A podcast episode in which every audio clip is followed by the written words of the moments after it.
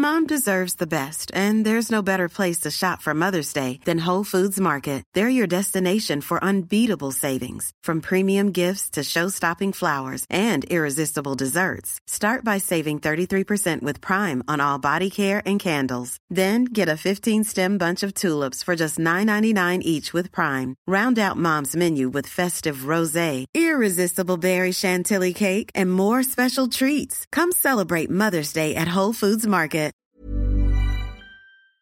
107. FM.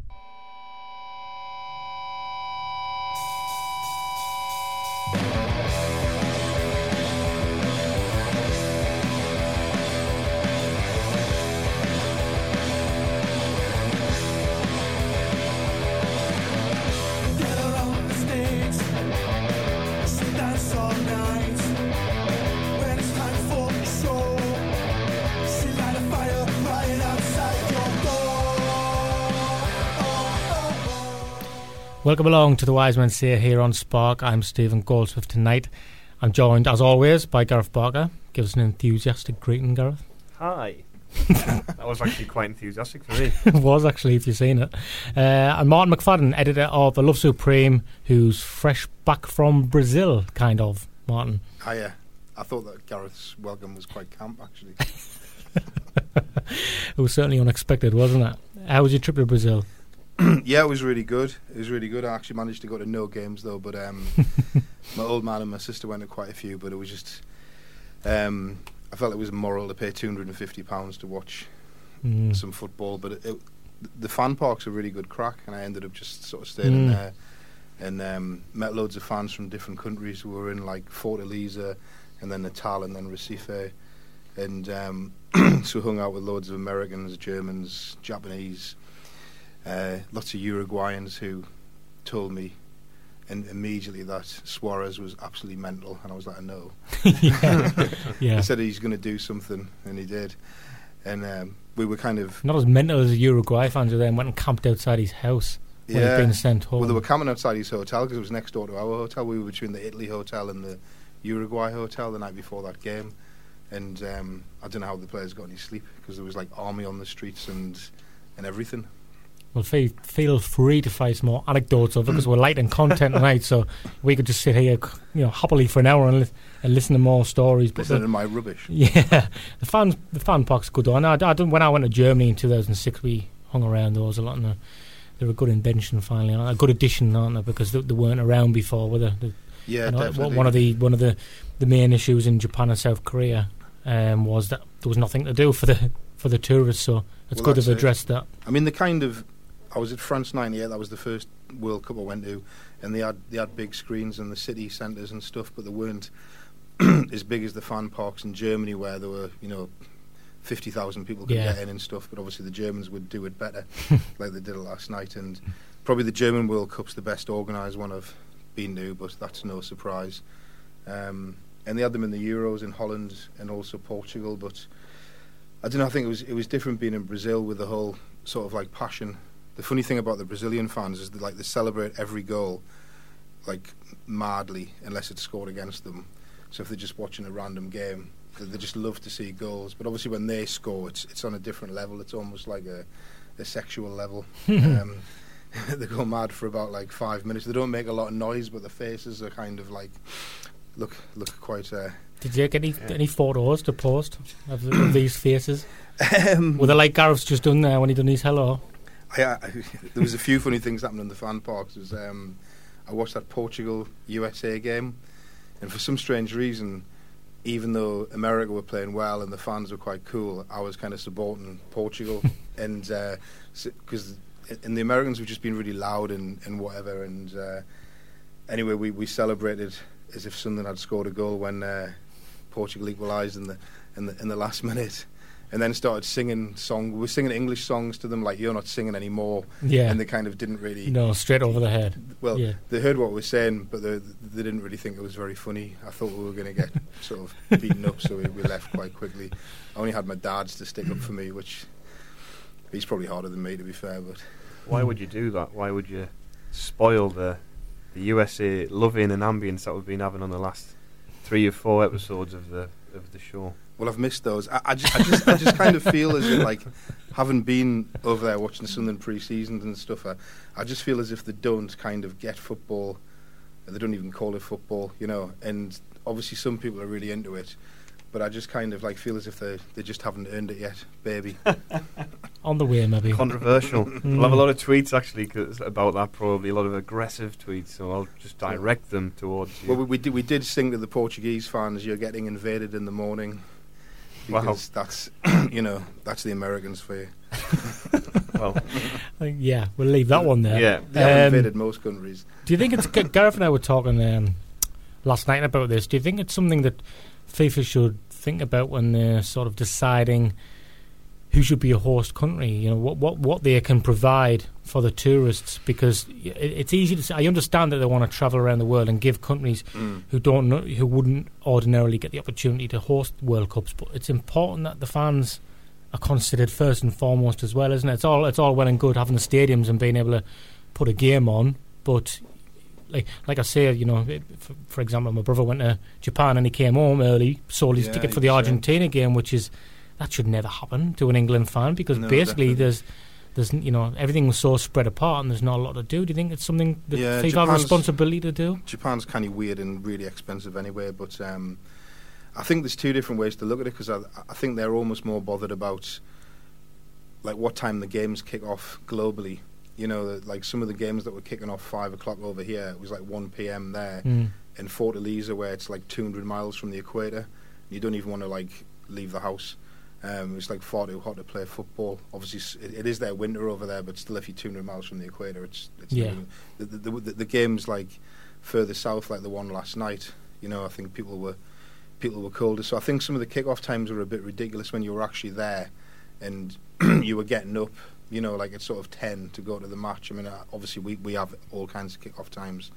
Um, after being at the German World Cup, I was almost tempted to say just like have it there every time. It was great. I went to Because- Germany. It was good, wasn't it? I mean, it borders so many countries. There was so many, you know, like the the, the Dutch were just were commuting to games, you know, and, and it's it's right in the middle of Europe. It has like a, a decent road system, but then it is ultimately the World Cup, and you have to kind of um, like embrace that. Yeah. And there was big pressure to have one in Africa, and they kind of decided that South Africa was probably the only country with the infrastructure to to handle it, you know. And but I think the next two World Cups are like highly dubious. Um, Russia's like enormous, and the cities are so far apart. I've I've travelled there myself, and it's it's it's not easy to get around.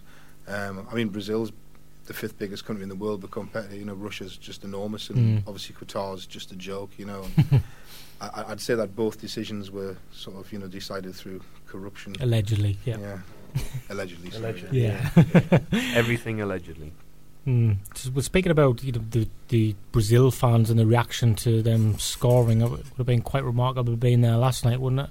Did you watch the game? I'm assuming you all watched the game last night. No, no. what game? It was unbelievable, wasn't it? I mean, I was kind of supporting Brazil after England got knocked out, and having sort of seen how how obsessed the people are with football and just how friendly they were to us.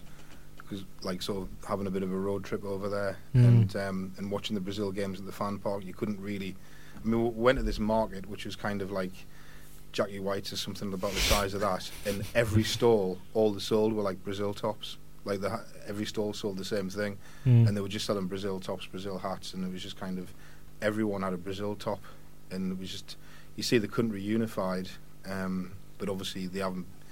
If it was England getting the semi final would be an achievement, but it's it's you know unless they unless they win it, it was Yeah. a failure. You know, this is the need to make the next step up now, don't they? But s- similar to that, like, well, um, I felt it's similar to, to Germany because we I just mentioned there that I went to Germany in 2006, and when I grew up, I hated Germany. you know, you, you just did, didn't you? It was kind of drummed into you that, that you hated Germany. And when I went to the World Cup in 2006, obviously I was I was 25, and just my impression of the German people changed totally uh, because of you know what they were like to us. Like you say, you know how hospitable they were, and um, it just changed my opinion of them totally. And I kind of developed a bit of a soft spot for them, and I feel a bit guilty saying that sometimes. But um, back to the game last night, Gareth, and I always knew Brazil were going to lose. To be fair, I didn't expect that though.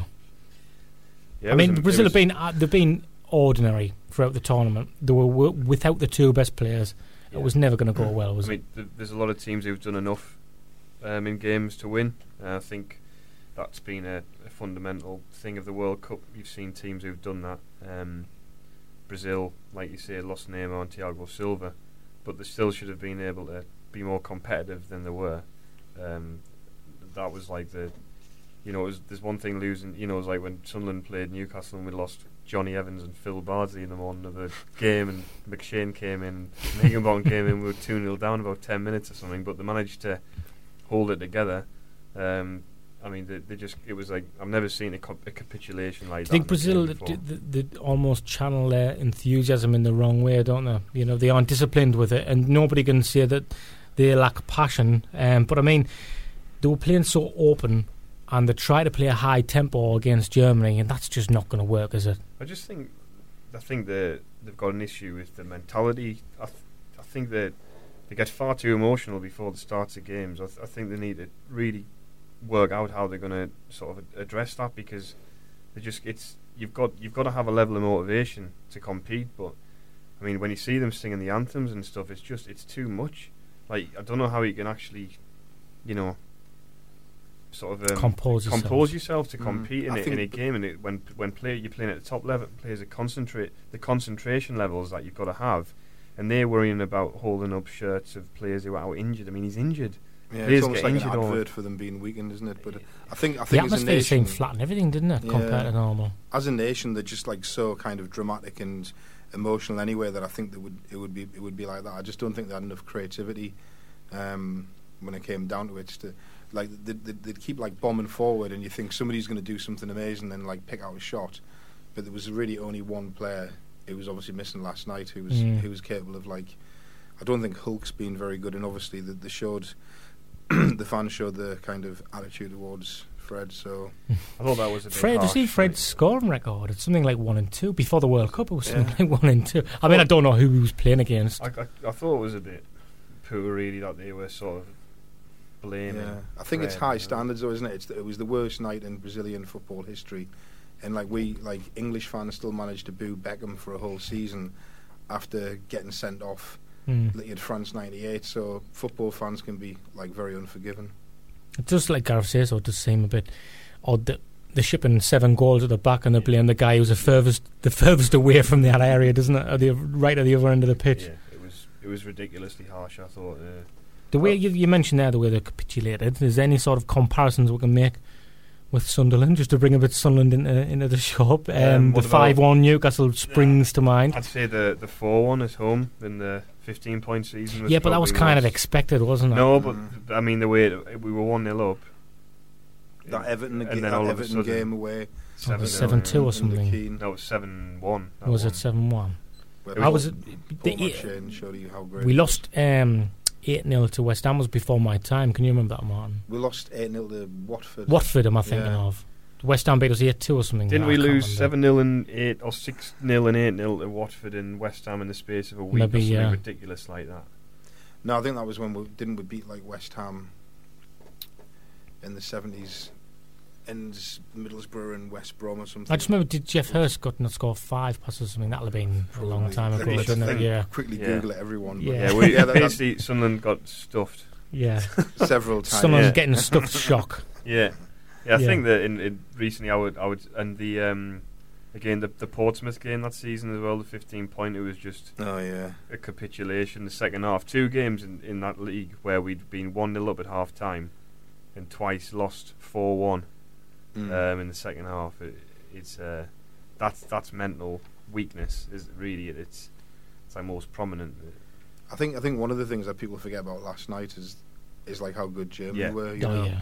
And, and like they always seem to have this thing where they just gradually kind of warm their way through a tournament, you know, and, and, and you know everyone says like words like efficiency and hard work, arbeit as they call it, as they say in Germany, but you know they haven't got like the greatest record, you know, compared to Italy and, and Brazil and stuff, but you're never going to beat them easily. Um, and I think I think Brazil were just far too open, and it. But there was a period of the game where it was almost like men against boys and sort of like five aside, where they just opened them up ridiculously. Mm. I think Muller's like the best, the most underrated best player in the world. That's what I would say. Like I think he's in that. To- I think people do regard him in the top bracket, Mm. but he, I think he's absolutely phenomenal player. I just think he's fantastic. great player and someone I'd love if he came to England. I think he'd be he'd be perfect for the English game. Muller, I think he'd be fantastic. Having a bit of a bit of a mare before he scored as well. I was just about to tweet it. I'm glad But he's just did. great. He takes up positions and you know he he floats about and then you know he gets involved in all areas and you know of the game and you know he's his ability to sniff out an opportunity is just second to none really. Right. Well, every week we speak to bloggers and journalists from Premier League sides. Maybe Just, just maybe Villa will sign Thomas Muller. Is, is this So that was a link. this Is Is this it some link? sort of Yeah, reference that because was I'm link, sponsored by yeah. Muller? That's going to go everywhere No, over no. everybody's head. No, no. Maybe well, no. We were speaking to Villa. I was saying Muller might would be good in the Premier League. And Villa are making signings. I think gonna speak to Villa, Villa. I think Villa are going to be more realistic than thinking they can sign uh, Muller. Let's be honest. But uh, yes, speaking about Villa, we spoke to Chris See? Nee, See? who's got his own Villa podcast. He lined it up for you and you I just did. didn't take it. He didn't. I'd already started Idiot. though. He, he put it in though. I'd already, I'd already started. You can't so think just- once he's on. Once no, he's well, focused in there. Was, I think it was unprofessional by you personally. Right. Chris Nee has his own Aston Villa podcast. He's also the editor of the very popular website In Bed with Maradona. You thought you were pessimistic as a Sunderland fan. Here's what Chris said to me earlier on about life at Villa Park. Players at Aston Villa kicked on. Uh, I think I'll include myself certainly in in in that um, opinion. The opinion that they would do that. Um, a lot of people have thought that, but it didn't quite happen, did it?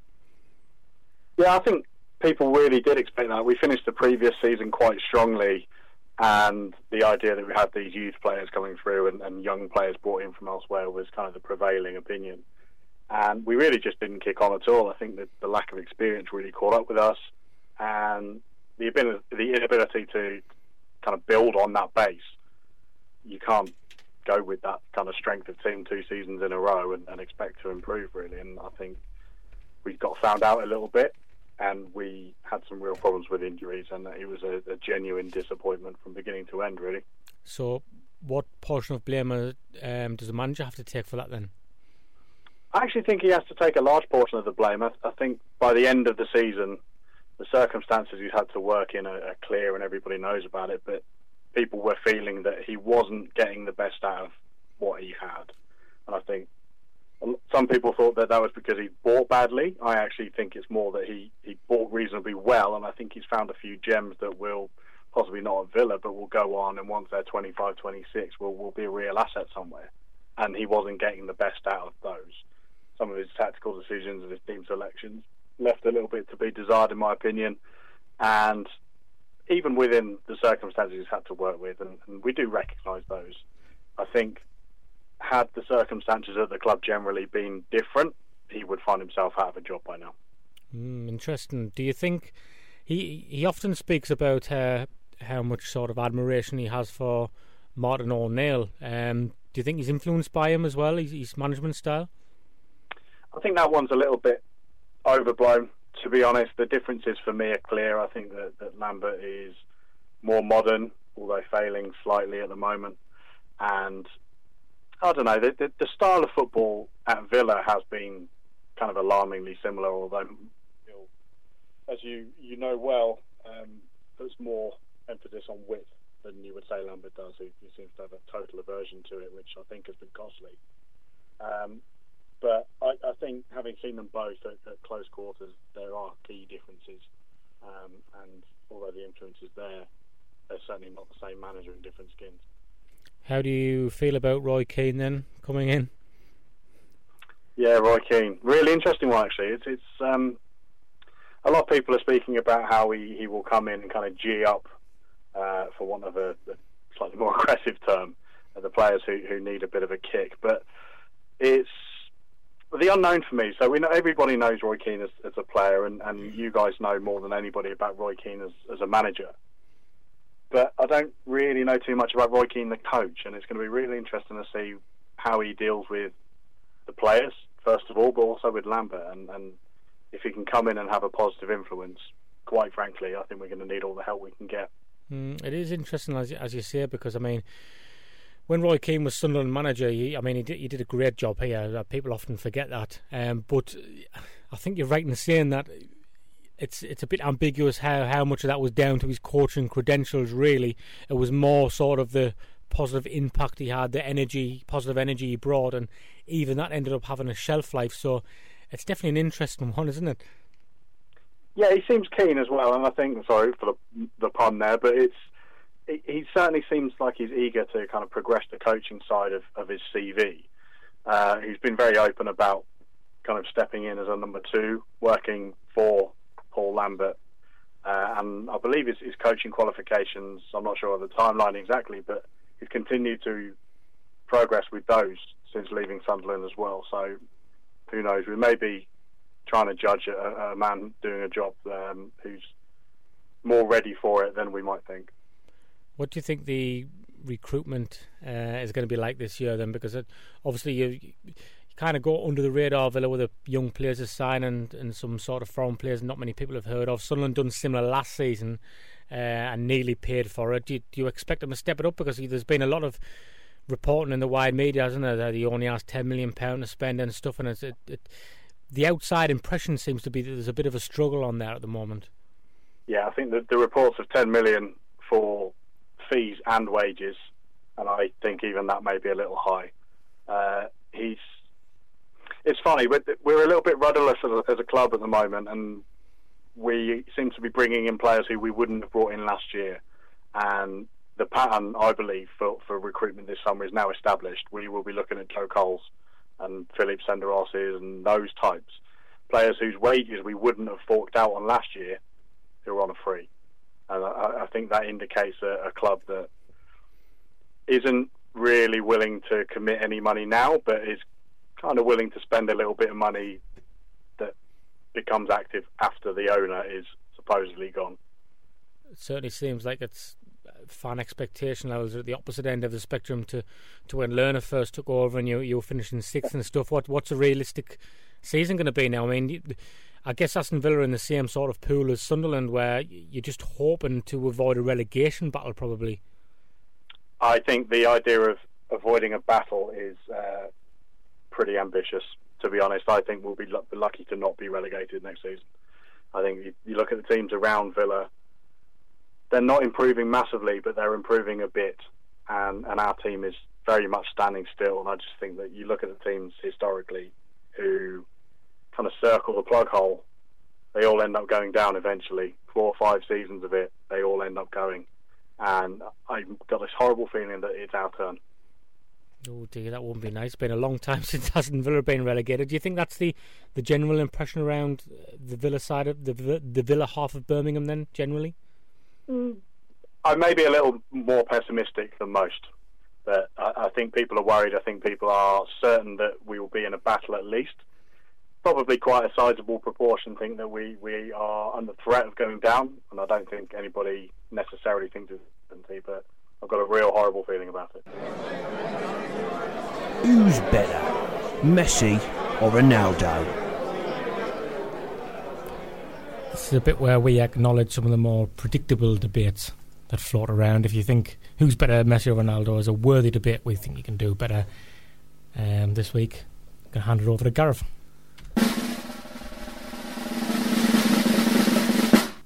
Is David Luiz worth 50 million? That's who cares? Not after last night. Yeah.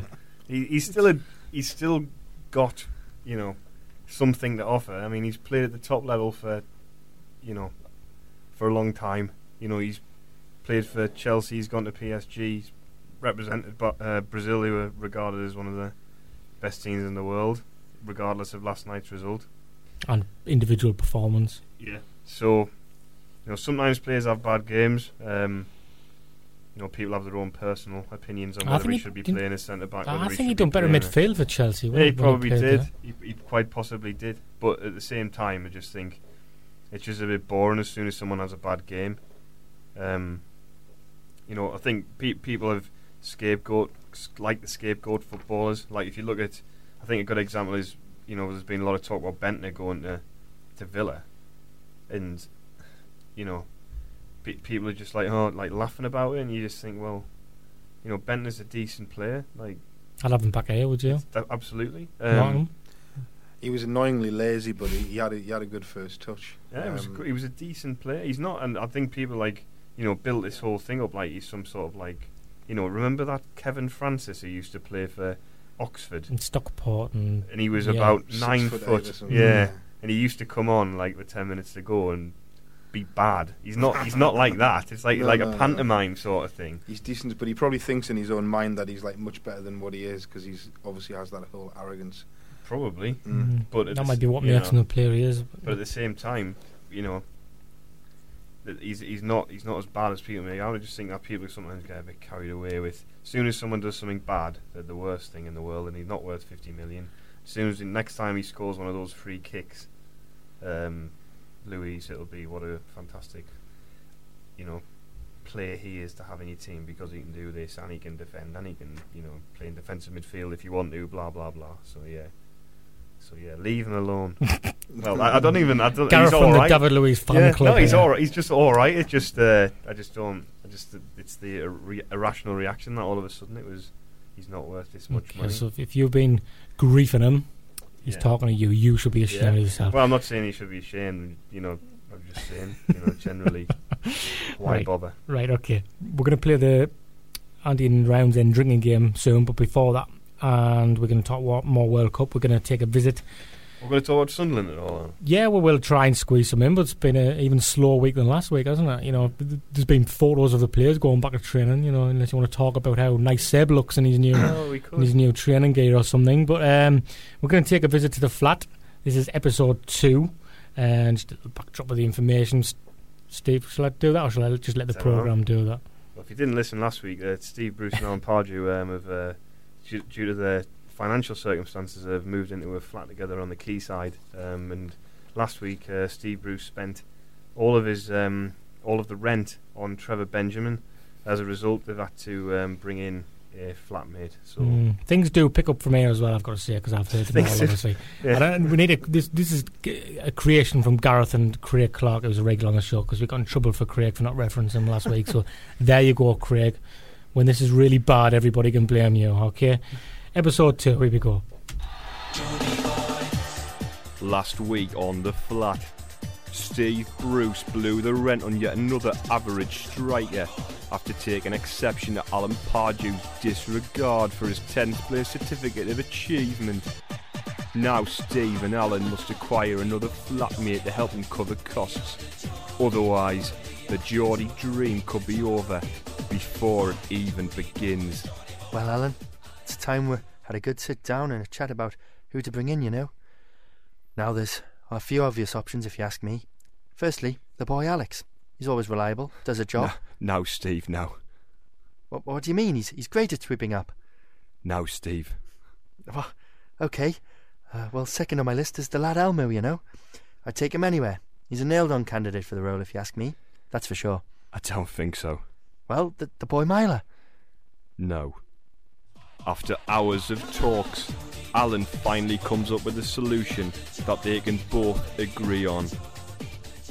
Well, he's a perfect candidate. He knows what it's like to live amongst the Geordie nation. He knows what it's like to be struggling with the press. He knows what it's like to be tired from the, the pressures of being manager of a club like Newcastle United. He knows what it's like to be abused by 52,000 screaming Geordies. Absolutely, Alan. It can only be Big Sam. No doubt about it. That's for sure. Alan and Steve propose the idea to Allardyce, who accepts a one week trial stay at the flat. Sam knows he might be in the frame for the Sunderland job in a swap deal with the current incumbent, Gus Poyet. This is a great opportunity for me to reacquaint myself with North East. I know how rough it can be at Newcastle, so I can empathise with Alan. At the same time, I can have a good chinwag over a couple of pints of gravy with Steve about Sunderland. It's an ideal situation for me.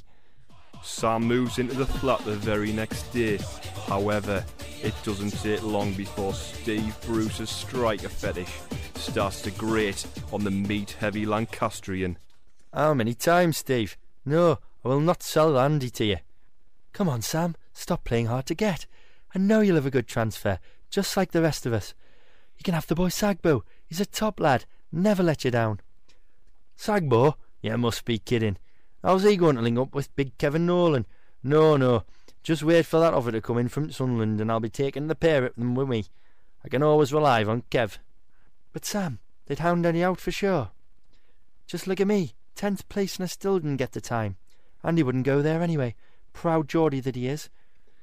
He's right, Sam, and his places. Up there with the 64,000 screaming Geordies, roaring us on to another mid-table finish. Soft. They're pariahs. Andy and Kev will do as I say. Trustworthy lads, real men. Just how it should be. It's all gravy when it comes to me and my signings. Just you wait and see. Well, as soon as you lose a derby up here, you be struggling. We was struggling. Papis, Tiles, Colo, Maps. Life is full of awesome what ifs, and some not so much, like unexpected medical costs. That's why United Healthcare provides Health Protector Guard fixed indemnity insurance plans to supplement your primary plan and help manage out of pocket costs. Learn more at uh1.com. I'm Sandra, and I'm just the professional your small business was looking for. But you didn't hire me because you didn't use LinkedIn jobs. LinkedIn has professionals you can't find anywhere else, including those who aren't actively looking for a new job but might be open to the perfect role, like me. In a given month, over 70% of LinkedIn users don't visit other leading job sites. So if you're not looking on LinkedIn, you'll miss out on great candidates like Sandra. Start hiring professionals like a professional. Post your free job on linkedin.com/people slash people today. The other Tiles, Yoan, Debuchy. The list is endless, Sam. They was struggling. They're unforgiving up here. You should know that. He's right, Sam. Look at me. Tenth place. You don't get a certificate like that for nothing, that's for sure. Ask anyone outside of Sunderland, and they respect the achievement, but not on Wearside, Sam. No, it's all 5 1 there. The bitterness, the hatred, it just doesn't go away. They hound you out. Lose a derby? You two lads really need to man up. I win them. 3 0 at the lane, 3 on the trot. West Ham way, they know where they can stick that. They can boo all they want. Like a barrow full of gravy to me. I'll lap it up. No free news, Sam. Don't even mention the words round these parts, or season cards will be thrown at me. Horses will be punched. Willowell still has to kip over mine at times. He has the nightmares about Jozy. Jozy, you see, Alan. Now there's a striker you can rely on. Sam, how much do you want for him? Surely you'll sell him. You're only as good as your strikers. Stop talking about strikers. It's all right for some. I haven't got any. Papis has got a calf problem. Shola's moving on. Loïc's abandoned us. Bloody hell, lads. I'm not Harry Redknapp. Leave me to me gravy, will yous? All it is here is strikers and self-pity. A man like me, Sam Allardyce, can do without losers like you two. It's unedifying. I could have been Real Madrid manager and won the lot if my name was Allardici. And here I am listening to you two meekly bemoaning your strikers and griefing your supporters. I mean, supporters. What kind of man with any self-respect listens to that lot? Stupidest thing Mike did was listen to them and sack me. Now he's lumbered with you. You see a man struggling, a man whose position you've been in, and this is what you do. I want you out. I haven't got the power to get rid of you, but if I ask Mike nicely enough, he might get Graham to arrange a deal for me. Aye, you're not the man for us, Sam, that's for sure. You have to admire my tenth place achievement, not belittle it.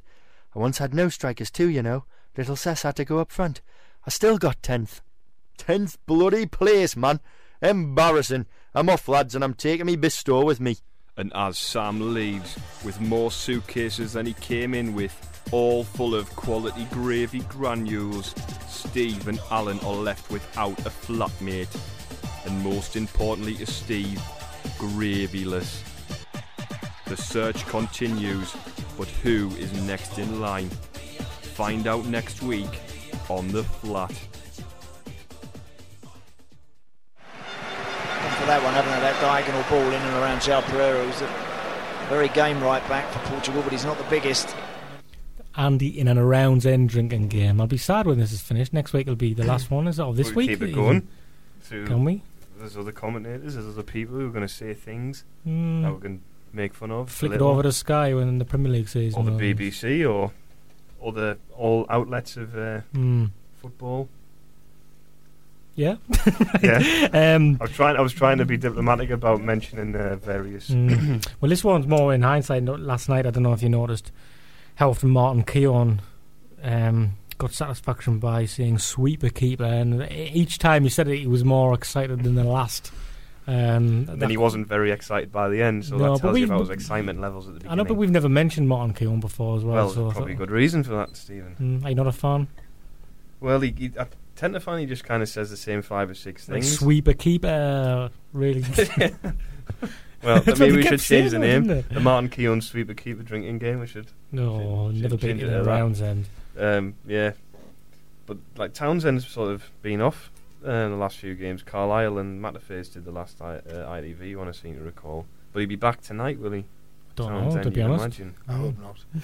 Oh, I you- think I think you notice with the World Cup like how much they're scraping the bottom of the barrel with like with with people sometimes who you don't. That's even just know. the England squad. Well, this is it.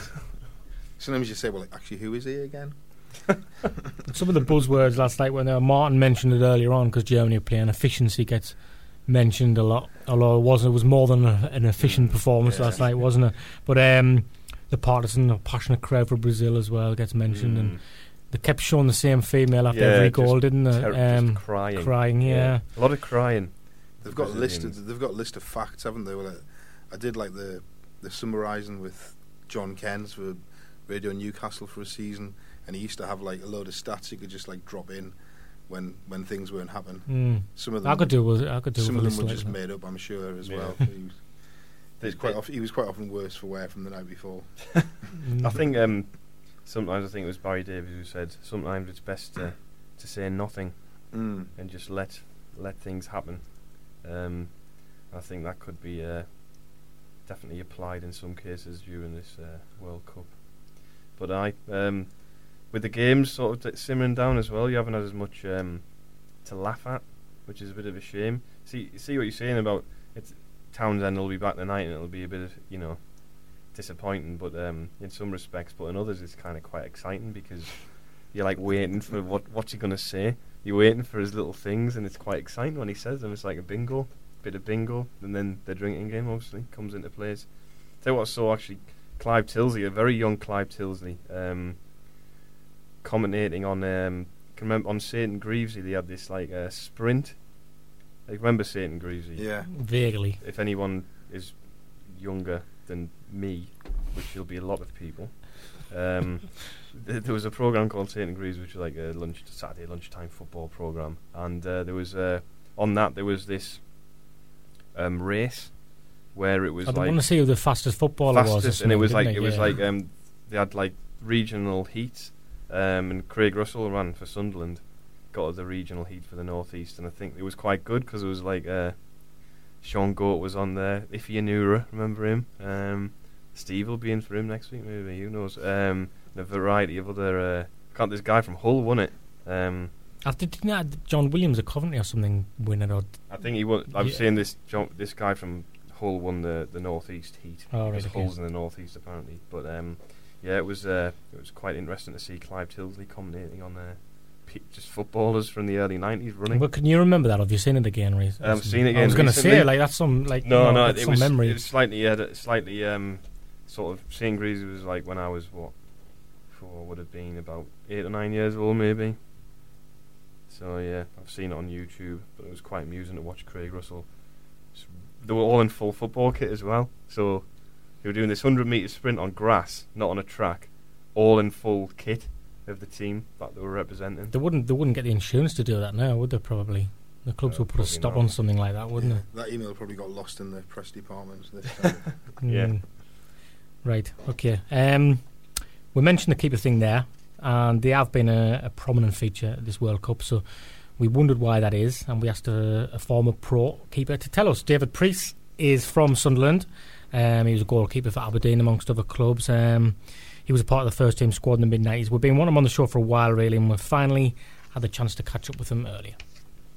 Okay, David, before we get on to your Sunderland links and, and things, uh, we, we're talking about the World Cup um, a lot on the show over the summer, obviously, while things are dry on the Sunderland transfer front. And it was something Gareth and I were talking about a lot on the show in the last couple of weeks how goalkeepers are coming in more into prominence in this World Cup. And the role of a goalkeeper is almost changing now. That might just be at the elite level. uh, just want to know what you thought about it. Well, I think obviously it's uh, Neuer's played a, a big role in that. I think um, you're right. More than more than any position on the pitch, I think sort of uh, the goalkeeper's had become a bit of a chameleon, sort of like and and and, and change his role rather than just being a shot stopper and, and come for crosses that are developing. You know, he, the area that he's having to cover and that he's involved in is, a lot bigger than just his six-yard box, uh, which might have been the case uh, a, a while back. But um, I think it's it's just a it's just a case like I said, it's just a case of of being he- he's not having to make the big saves. Maybe he's, he's had to make the especially in the early rounds, but he's uh, to keep himself involved in the game. He, he's you know he's he's been his starting position's been further forward, and, and obviously it's a thing with with German the way they the way they play with a high line. He's he- he's been able to, to come out his box and, and, and clean up, and it's uh, it's maybe something that hasn't been seen a great deal in the Premier League most of the time because the, you know I think at even the top end of the Premier League the, the teams defend defend quite deep. Manchester United tend if they if they uh, lose possession they tend to drop um, like so Rio Ferdinand and, and Vidic they tend to drop quite deep as well. So that you're not getting the balls over the top that you used to maybe um, you know 10, 20 years ago. I think um, it, it's I mean it's, it's something that's, that all keepers have had to develop um, since the since the back pass rule obviously, but it's uh, yeah it, it's probably the- only because of Neuer that uh, and, and that that game where he, he was involved so much. I think it was 16, 17 pa- uh, touches or whatever coming out the outside the box. He's uh, it, it's brought more to prominence.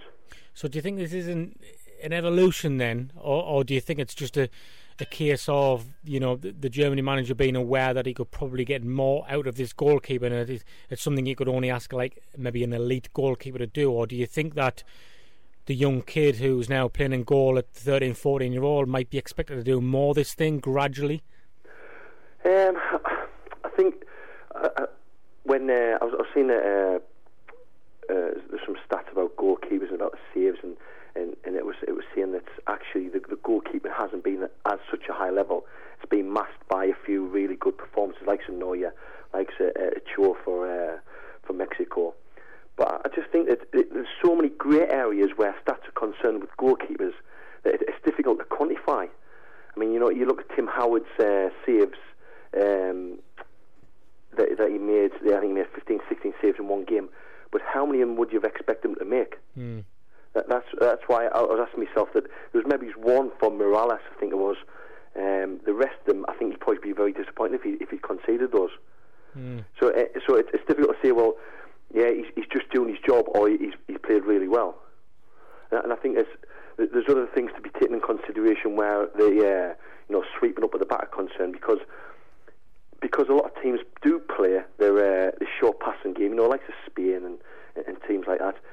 There isn't any need for there isn't any longer balls over the top, so there's no need for keepers to come out and sweep up. Maybe they, you know all they've got to be is on the toes for the little through balls that are threaded through to the likes of you know like Barcelona style, like like Xavi does for Messi and people like that, to come off his line and just to close things down. So it's not really a you know it's not a case where you say like a wholesale um, across the board. The keepers have got to be be uh, be more alert and come and, and, and come out the box a lot more. It depends on the style of player that, that you're playing against. Do you think now that if you look at, I guess Neuer's performance in the World Cup, like we've talked about, I guess is a an example, and then you've got, um, you know, Lloris in the Premier League last season was sort of quite forthcoming in his sort of advancing into that sweeper area. Um, sort of now you look at that, it's almost like we've talked about. Is this going to be a sea change? Is it? It's sort of we talked about quite trendly almost. When if you look back in the day, it, it keepers like, you know, Higuita, who was almost, uh, it was almost a comical sort of yeah, element and of his Campos game. for Mexico as well is Yeah. exactly the same. Yeah, I, I, I think uh, there's one thing that the likes of Lloris and, and Neuer are bringing to goalkeeping. I- It's kind of like it's a, it's a bravery. You know, they're taking up starting positions that are a little bit further forward, a little bit more advanced. They, obviously, they're, they're putting a, a little bit, bit more risk to that because you know if uh, the quality of the player they're playing against, they can they can maybe put the ball over the top and into the goal. But they're being a lot braver, and you know, with the decisions and with the start positions. And, and it's and I think that's that's the way goalkeeping should be. Because for a while, I think goalkeepers there was a lot of pressure on goalkeepers for a, a good decade, where the, the back pass rules thrust on them, and, and then there was you know every rule change seemed to affect goalkeepers. Now, for a little while, things have settled down, and, and goalkeepers just being allowed to develop the game without having to to adjust to, to any uh, any law changes. So now the, the confidence is coming. Uh, also you come to that with Premier League. You know the fast pace of the Premier League, the the, the, the quality and the pace the balls come in the box. A lot of the time, it's too it's too good for goalkeepers to come and take. As you, you know, as I found, sort of like um, I think it was sort of when I went to uh, when I went from Sunderland to, to Darlington, I immediately I, the, the first thing I knew was uh, I noticed was the quality of balls in the box. The of, you know, in training every day at Sunderland, you play with good players who putting great balls in the in the box, and, and you won't be able to come for it. And I dropped down the leagues a couple of divisions, and, and, and the balls aren't as good, and there's a little bit more height on them. It gives you a little bit more time to come and take them. So I think um, for, I said it for a while. It was just a, because we're always having to adjust to different rule changes. Now everything's settling down, and, and I think goalkeepers are a lot more confident now. Do you think? Um, I know what you're saying. I think you're right in some respects regarding Howard about his, you know, some of the saves that he did make were might have been relatively straightforward as a, a professional goalkeeper. Sort of saves you'd expect to make, like you say, as the cliche goes. But you know, kids watching the World Cup, I think I think keepers have been thrust into prominence in, you know, in those performances. Um, the the guy from uh, Algeria, who I can't remember the name of, unfortunately, um, and uh, the the Nigerian keeper as well, um, like you've mentioned, Neuer, um, Howard, that performance, um, Navas of uh, Costa Rica. Um, do you think kids will be watching that and maybe getting a, a buzz for sort of I want to be a goalkeeper and, and you know maybe there'll be a bit of a you know a bit of a burst of young kids wanting to become goalkeepers? Yeah, I, think you've, hit the nail on the head. That's been one of the big pluses about the the goalkeeping. Whether you whether the opinion that uh, you know the the, keep, the goalkeeper stand goalkeepers being overrated or not, I think you've uh, the fact that the, the performances have been highlighted as much is great is great for goalkeeping in general. For years since Schmeichel, there hasn't really been one standout goalkeeper, the one who who he, he Schmeichel made people want to be goalkeepers. They looked at him, they wanted to be like him. And I don't think there's been re- really any goalkeepers like that since. Neuer's the, now the, the stage is his now. You know, for the next at least ten years, 10, 15 years, he can he can come and clean up, and he can be the main man. And I think that's that's exactly what it's neither goalkeepers neither a poster boy, and and that's what that's exactly what he is. He's everything that should be a goalkeeper should be. You know, he's calm, he's decisive, he looks big, he looks strong, and uh, and, he, and he just fills his team with confidence, and, and obviously fills the opposition with dread. You know, sometimes it, they can put a bit of a mental block up to the strikers, thinking, "How am I going to beat this guy?" Because he is that good. And I think, um, yeah, like the, so the the performances, especially like uh, Enyeama at uh, in Nigeria, and I think the standard of a goalkeeper at the at the uh, the unfavoured countries it, it's been a great standard, you know, and it's uh, uh, and you've hit the nail on the head. It was uh, it, it's exactly what goalkeeper needs because I don't like I said no nobody wants to be a goalkeeper. It seems that way. Nobody wants to be a goalkeeper, but I think um, people need to realise that you know it's um, in well, my eyes. I might be a bit biased, but It's a lot it of is fun. the most important. uh, it's the most important position on the pitch. Mm, I think um, You look at Krul coming in, and Yeah. you know you can be the you get Eve's a hero, and he you know. Mm, I think Peter Schmeichel's probably the, the last one I can remember who was sort of A-list if you're talking about goalkeepers as far as kids gone. But were you um, were you always a goalkeeper, David, as a kid growing up?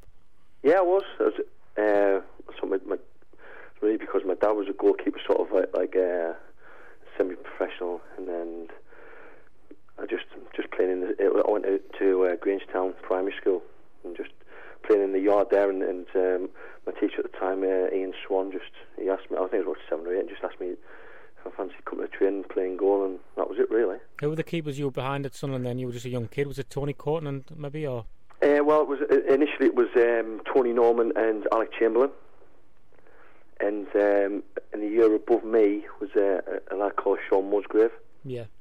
And uh, and then after that it was um, obviously Shay came for a little bit, and it was Tony Coton and uh, and then Lionel Perswan came in when I got injured. Mm. What do you did? Did he teach you how to rush off your line erratically? Um, I, I, I think I've, I've learned how, learned how to chuck a great strop. did, did um, I know you you spent a, lot of time at Aberdeen? Were they your, your fondest days, your fondest memories as a player? Yeah, I think so. I, th- I think because Sunderland's my hometown team, you know, I was a season ticket holder before I'd signed for them, and I think the uh, I'll be be honest, the devastation of, of leaving, you know, it sort of tainted me time at the club. You know, I mean, the last couple of seasons I broke my arm twice, and, and, and things didn't really go great, and it took me a, a while to recover from. I had sort of a pin and a plate put in my arm, and it took me a while to sort of to, to recover uh, from that really, and it was uh, it was devastating to leave, and it was one of the big motivations about you know just sort of driving on and, and, and making a career for myself was was really the the day that I left Sunderland, and um, and going to Darlington was probably the biggest learning curve for us the two years I had there. But you, you you're probably right. The, the the the club that I'm, you know, so maybe as close as two professionally, and uh, became a big fan of really since I left. It was uh, Aberdeen, so just, just enjoy my time up there. And, and not that it was all sweetness and light when I went up there either, but I think just the fact that you know you have a bit of a hard time and, pull, and turn things around. It was. Uh, yeah, it's, it's become a bit of a special club for us. Mm, that's good to hear. So, what, what have you just remind people what you've been doing and what your plans are now? Well, at the minute I'm uh, I'm sort of still in the playing staff and, and, and coaching at Lincoln City. Um, been there for 18 months and re- really enjoying it. Actually, really enjoying it. It's just been my first step steps into coaching, and it's um, it's something that I've, I've got my heart set on. I think since I was a since I was a kid, you know, playing Championship Manager with, Hmm. with my suit on in, in the in the living room. We've Uh, all done that, yeah. um, it's it's always been ambition to, to, to, to be a coach in, in management and go to management, and we'll see see where that takes us. Uh, obviously, I, I did me uh, I did a journalism degree with the PFA a few years back, so I've been sort of um, using that and writing for different different publications and, and doing bits and bobs in the media. So it's that's something I really enjoy as well. Really enjoy that. Mm, nice to keep the options open, I guess. And I, ideally, ideally, maybe end up back at Sunderland and put a few wrongs right. Well, you, uh, and obviously you should never go back, but it, it is it's, uh, whatever whatever I felt at the time when I left the club. You know, it was it's it's always a it's my hometown club. You can never change that. You know, you, you never change what's running through your veins. Like you know, so it's it, it would be nice and.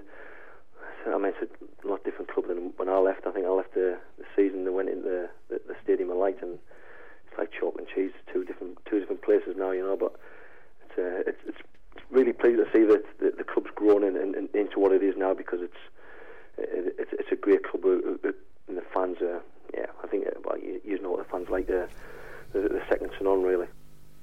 Thanks to David Duff speaking to us earlier on. Right, a couple of things to brush over now before the end of the show. There's a game tonight, obviously, Holland Argentina. a couple of minutes on that. Anybody got any preferences? Um, I think Argentina will go through. And, Do you uh, want them to go through? Um, I don't mind. I, I'm not a, not a really big fan of Van Gaal, to be honest. Don't like the cut of his jib. That's just because it's popular to like him at the moment. No, You're just going it's against not. the grain. It's not. I don't. know. I just Yeah. don't. I don't. I don't know. I just don't. Don't really. Uh, don't know if- I think he's going to be insufferable when he goes to Man United. Like, like it's just going to be like a just a, a ego fest. At He's Man got, he's United. got a lot of turn around, though, hasn't he? I mean, if he does well there, like then fair play to him after the season they had last Mm. year. No European football is going to be huge for them, though. I expect them to, you know, because it really helped Yeah. Liverpool last year and aided their title challenge, didn't it? That's true. That's but um, I, Martin, any preferences who you want to win? I, I want, um, I want to see Holland win purely because it will be a Holland Germany final, Yeah. and there's no love lost between those two nations. In the in the same in the same regard, had Brazil won last night, I would have wanted Argentina to win. So those two would have met in the well, final. If, if Argentina will play Brazil in the, the third and fourth place playoff. So you'll get both, yeah. Yeah. That's what I'm saying. So last yeah, but that's always a non-event. It's quite weird, isn't it? Because the the South American teams and some of the Central American teams, like Costa Rica and stuff, were doing like really, really well, and then all of a sudden. It looks like it could well be like an all-European final, and everyone was saying, "Oh, it's because of the heat." And Mm. but as as the tournament's gone on, like class has shown, I, I don't really know who I'm supporting tonight. But that's the great thing about the World Cup: you can change teams at Mm. half time, unlike unlike following Sunderland. yeah, or change teams as the goals go in. Yeah, yeah. I've decided they're better. Do we think any? I think Argentina will do it. Yeah, I Do think, ya? I think you're right. They, I mean, they, they've they've got like their best players better than Holland's best player, um, and sometimes that's you know that's what counts. Like Brazil were missing theirs last night, and I think like the Germans weren't afraid of them at all. You know, but um, I think it'll be very close, and there's quite a lot of history between them as well, and in, in big key games like the '78 final and stuff. But um, I always think Holland have probably deserved to have won. I'd like to see them win it just because, like a yeah, World Cup yeah, at some yeah. point for the, the the great teams that they've had in this. You know, th- they've got a tiny population compared to, you know, Brazil's got 200 million. Holland's like hasn't got a lot of people. I don't know how many, but it, if you think that like Brazil have won it so many times and Italy have won it so many times, it would be nice to see Holland win it. But it's I think it'll be close, but Argentina will probably Wouldn't be surprised to see this one go to penalties, to be honest. But Yeah. you mentioned there the the third and fourth game normally being a bit of a you know damp squib, Mm. really. But I mean, with Brazil suffering that loss, it won't be like that this time, will it? You you would have thought they're going to have Well, to restore some well- pride, you know, pretty quickly.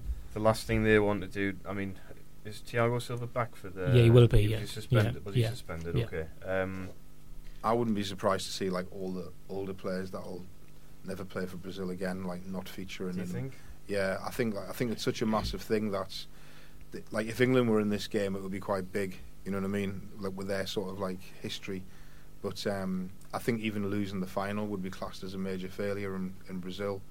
Um, so I, I, I don't think people will even be bothered about it over there. Mm. I think if they play in Argentina, I think.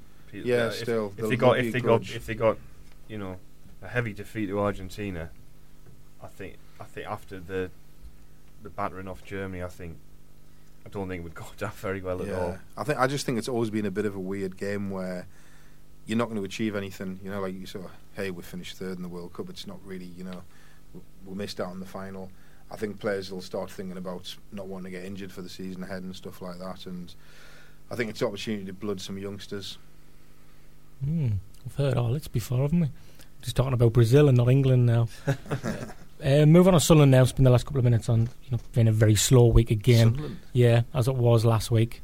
Um, just because we, I guess we're supposed to talk about Sunderland and we haven't really done that. Um, No, what would people hope to see in the next couple of weeks? What movement uh, regarding transfers? What play?